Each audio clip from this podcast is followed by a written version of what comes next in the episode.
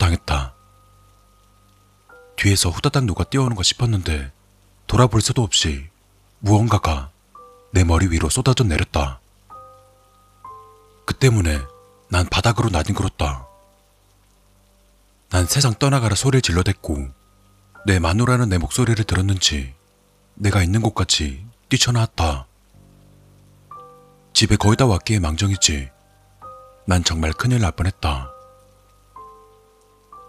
다음날 눈 뜨자마자 병원을 찾았는데 이미 한쪽 눈은 염산이 흐를 대로 흘러서 실명됐고 반대쪽 눈마저도 간당간당했다. 난 그 자식을 잡기 위해 신고뿐만 아니라 직접 밤거리에 찾아다녔다. 속주머니에 부엌칼을 들고 말이다. 도저히 화가 풀리지 않았다. 난 살면서 남들에게 피해준 적 거의 없었는데 이런 묻지마 범행을 당해보니 피가 거꾸로 솟구침을 느꼈다.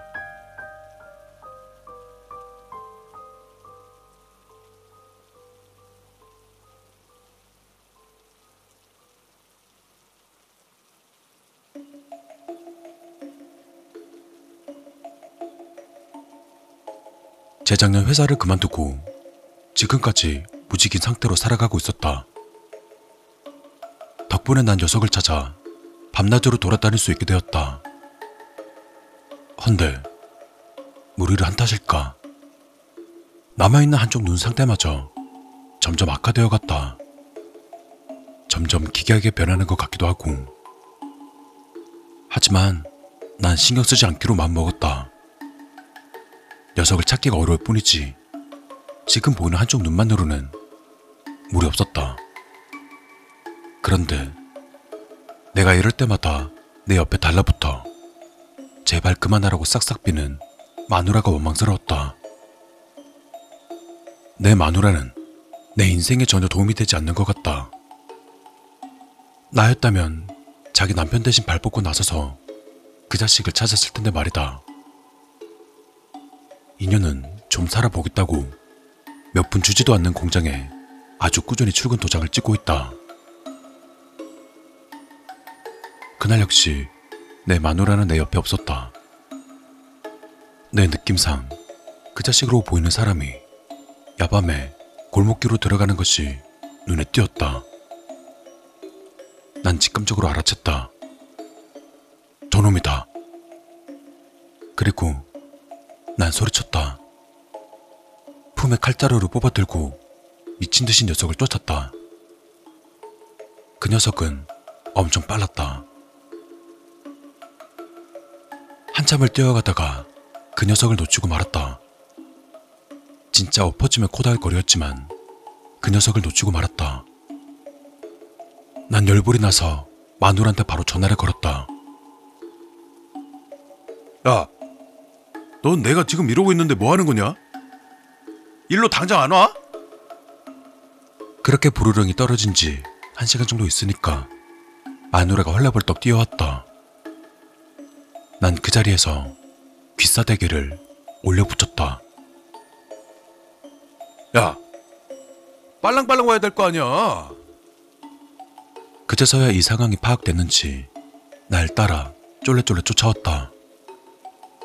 일단 오늘은 놓쳤지만 다음엔 절대 놓치지 않을 것이다.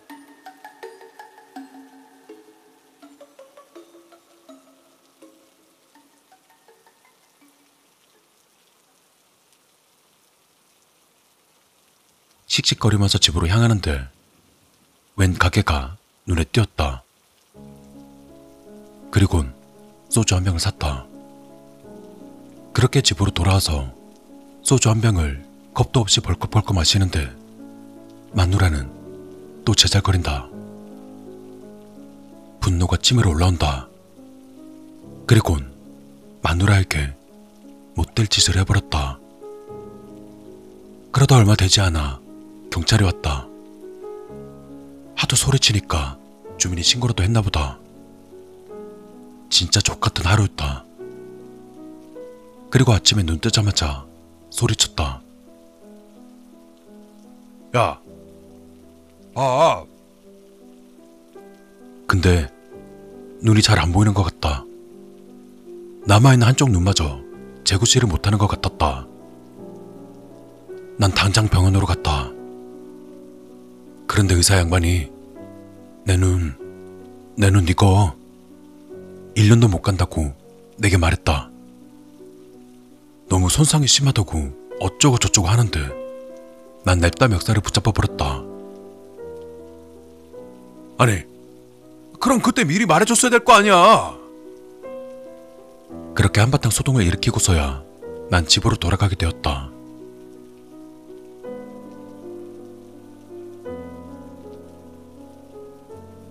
난 조용히 집에 들어왔다. 마누라가 조용히 밥상을 내밀길래 그냥 냅다 엎어버렸다. 그냥 짜증도 짜증인데 막상 앞으로 눈이 안 보일 거란 말을 들은 탓인지 기분이 묘했다.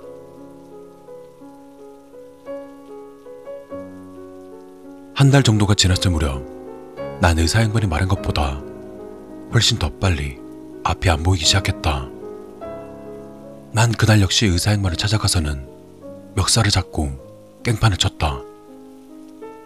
뭔 세포가 어쩌고 저쩌고 주절되면서 그때까지는 살아있다고 하는데 아니 당장 눈이 안 보이는데 그렇게 살아있어봤자 뭔 상관인가? 아직 그 녀석을 잡지도 못했는데 억울하고 분통이 터졌다.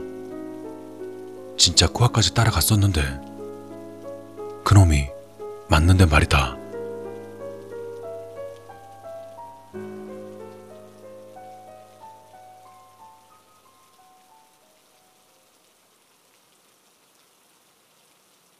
그로부터 반년 정도가 지났다. 그리고 난 앞을 아예 볼 수 없게 돼버렸다. 어느 정도 빛이 들어오는 건 느꼈지만 그걸로 뭘 할 수 있겠나. 난 당연히 마누라가 날 떠날 거라 생각했다. 근데 정이 참 무섭더라. 고운정 미운정 다 들어서 이젠 얘도 나 없이 못 살겠다나 뭐래나. 그래도 얼굴이 못 봐줄 정도는 아닌데 새 출발은 해야 되지 않겠나? 내가 씨 없는 수박이라 자식도 없는데 대체 얘는 무슨 죄를 지었단 말인가? 부모 없는 고아랑 결혼해서 여태까지 나와 함께한 마누라가 갑작스레 불쌍하게 느껴졌다. 난 원래 이렇진 않았다.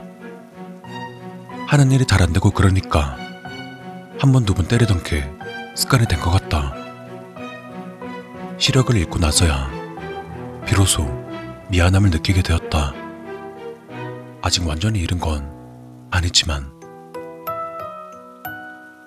일전의 의사가 나한테 이렇게 말한 적이 있었다. 돌이킬 수 없지만 일시적으로 내 한쪽 눈의 시력을 되돌릴 수 있을 거라고. 어차피 장님되는 거 빨리 되나 늦게 되나 의미 없었지만 그 시력을 찾기 위해선 수술할 돈이 있어야 했다. 돈도 들고 눈도 더 빨리 잃는다? 이게 뭔가 싶다. 난 그 말을 기등으로도 듣질 않았다. 근데 이제 와서야 난 그게 생각났다. 앞이 너무 보고 싶었다. 두 눈이 멀쩡할 땐 느껴보지 못했던 게 이제는 너무 간절했다. 습관적으로 눈을 뜨던 게 이젠 불가능하다라는 걸 수긍하면서부터 난 진짜 죽고 싶었다. 진짜 마지막이라면 꼭 한 번은 보고 싶었다. 환한 세상을 말이다. 근데 정말 사람이 마지막까지 오니까 염치라는 게 생기나 보다. 그 사실을 마누라한테 말할 용기가 나질 않았다. 여태까지 괴롭히기만 했지 뭐 하나 해준 게 없었다. 어쩔 수 없이 난 그 의사를 찾아갔다. 장님인 주제에 겁도 없이 찾아갔다. 난 의사를 만나야만 했다. 제발 한 번만 도와달라고. 근데 이게 웬일인가? 그 의사가 하는 말이 예전에 마누라가 찾아와서 그 큰 돈을 집으라고 갔다는 것이다. 나 미안해 할까봐 일부러 말 안 했었다고. 막 뭉클하고 미안하고 쪽팔리고 눈물이 흘렀다. 하지만 다음에 의사의 말은 앞을 볼 수 있는 건 이틀도 가지 않는다는 것이었다. 심지어 수술 당일에 당장 다칠 수 있다고도 했다. 가슴속부터 무엇인가 막 끓어오르는데 일단은 참았다. 어차피 늦게 온 건 나였고 당장 마누라를 만나봐야 했다.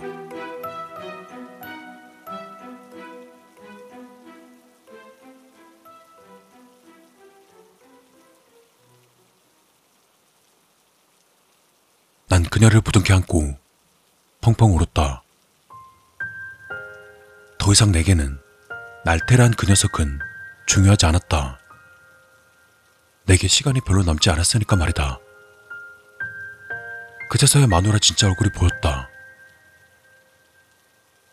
난 마누라와 시장 바닥이고 어디고 막 죄다 돌아다녔다. 언제 앞이 안 보일지 모르니까.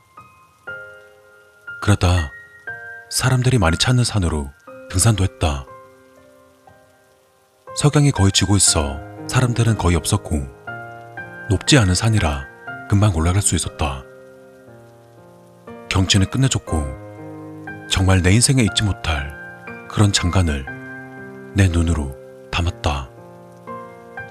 그러다 그 빛을 보고 있는데 점점 사방이 까맣게 조여오기 시작했다. 난 단박에 알 수 있었다.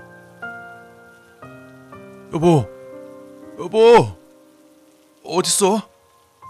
나 안 보이기 시작했어. 당신 얼굴 마지막으로 꼭 봐야겠어. 어딨어?